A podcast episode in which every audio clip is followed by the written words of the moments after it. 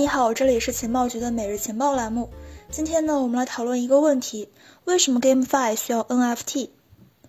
不管你如何看待最近几个月由阿谢掀起的 GameFi 热潮，或许呢，有人会认为它是具有伟大变革意义的新时代产物，也有人会认为它可能没有什么大不了的。但是呢，不得不承认的是，这个夏天 GameFi 已经成为了加密市场上风头正盛的概念。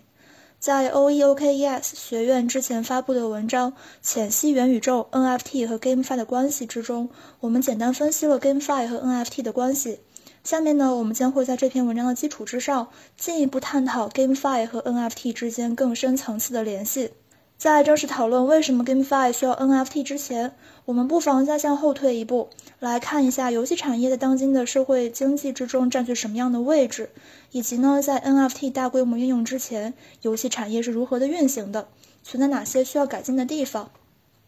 万方数据知识服务平台上，仅仅是有关于游戏产业的研究论文就达到了五千多篇，而且呢，大部分都集中发表于二零一零年之后。在这里，我们对这篇文章中的观点暂时呢不做评论。单单从学术界今年以来对游戏产业的关注度来看，就能够窥得游戏产业在当今的经济社会之中不断提高的地位。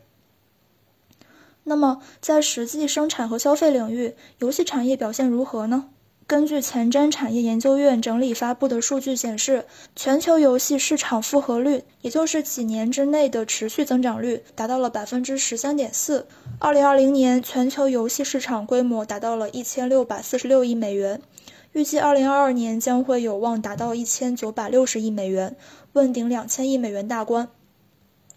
另外呢，Newzoo 近期发布的2021年全球游戏市场报告之中提到了，目前全球游戏玩家群体规模已经接近了三十亿人，而且受到2020年以来众所周知的原因，游戏玩家数目仍然保持着一个不断增长的态势。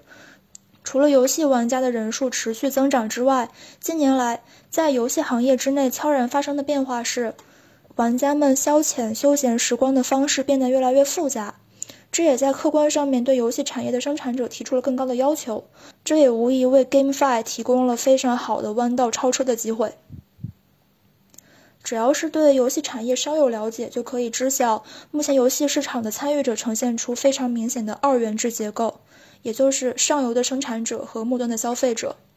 二者在关于利益分配的问题上有着不可逾越的鸿沟。具体来说，上游游戏生产者主要是包括游戏开发商以及其他的 IP 所有者、游戏发行商、游戏发行渠道等等。部分的市场参与者在行业价值链上担任多个角色，并在某些情形下同时参与游戏的开发、发行以及分发环节。他们主导着游戏产业的发展，同时呢，也占据着整一个行业所创造的大部分的利润。而位于末端的消费者，也就是多达三十亿的游戏玩家们，他们一方面为游戏产业提供着源源不断的资金投入，但另外一方面，他们又在很大程度上难以对在游戏之中花费时间和金钱所获得的账号、装备还有道具等生产资料获得真正意义上的所有权。这种现状很难称之为公平，这也就是 GameFi 还有 NFT 需要首先解决的一个问题。NFT 将会助力 GameFi 深度的去变革游戏行业。随着全球形势逐渐好转，人们也开始真切感受到整个世界在一年多以来发生的变化。最突出的一点就是，随着在此期间线上沟通越来越渗透到我们生活和工作的每一个角落，这让我们意外地发现，在原来现实世界之中本来很多需要线下接触的事情，通过线上的方式其实也可以得到很好的解决。虚拟和现实之间似乎没有什么特别明确的界限，在加密市场之内，关于这一变化的集中反应呢，就是元宇宙还有 GameFi 的兴起。更为重要的一点，这种趋势一旦开启，便会在一定程度上发生不可逆转的影响，因为游戏所承载的意义也在悄然发生着变化。就目前的情况来看，游戏已经从单纯的娱乐消遣属性，逐步转变为兼具娱乐、社交等多重属性。随着由 GameFi 带来的游戏场景更加立体化和个性化，数字化的虚拟人物角色正在成为人们表现自我、彰显个性的重要部分。同时呢，从这个维度来出发，也可以帮助我们更好的去理解为什么 NFT 头像能够不断超越人们的认知，刷新成交记录。这是因为。不论是 GameFi 也好，NFT 头像也好，他们之所以能够在近期获得加密市场的普遍青睐，从本质上来说，都是独一无二的个性化社交需求在现实社会中的延伸。让我们再来看 GameFi。在前文之中，我们提到了当前游戏产业之中存在的游戏生产者和消费者之间的矛盾。那么，GameFi 是如何解决这个问题的呢？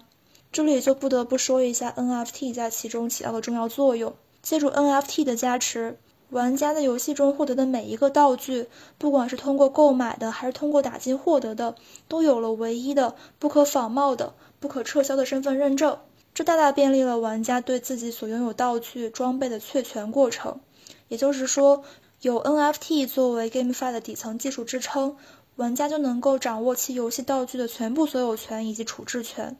甚至有望实现在不同游戏之间的流转。以 GameFi 领域典型代表阿谢为例，在游戏之中，玩家所获得的每一个 XC 小精灵都是独一无二的，并且呢，完全是属于玩家自己的。不论是游戏的开发者、发行者还是其他玩家，不经允许都是没有办法非法获得的。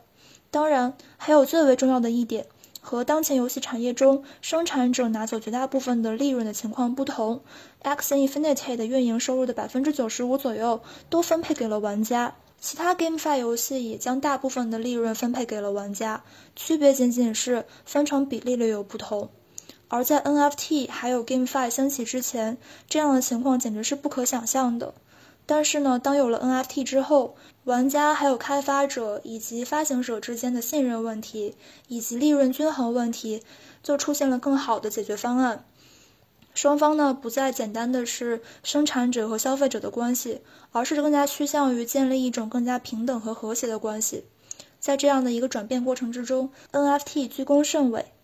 从这一点来看，NFT 还有 GameFi 对于现实中的游戏产业的商业模式来说，无疑是具有颠覆性意义的。